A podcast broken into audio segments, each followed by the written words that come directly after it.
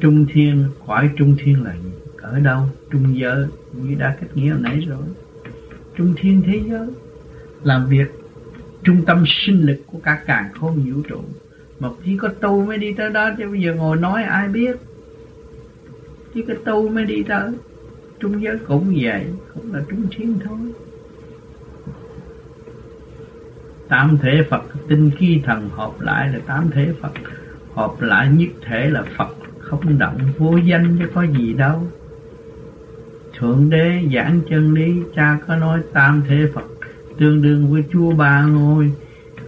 Bên trên thiên chúa giáo, cái đó là nói về phần ở trên. Còn nói bây giờ ít nhất căn bản là tam thể Phật là tinh khí thần có trụ được không?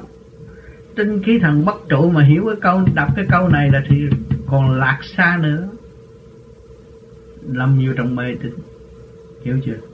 Tam thế Phật là tinh khí thần tam thể trụ rồi mới thấy rõ. Nên lo tu mới quan trọng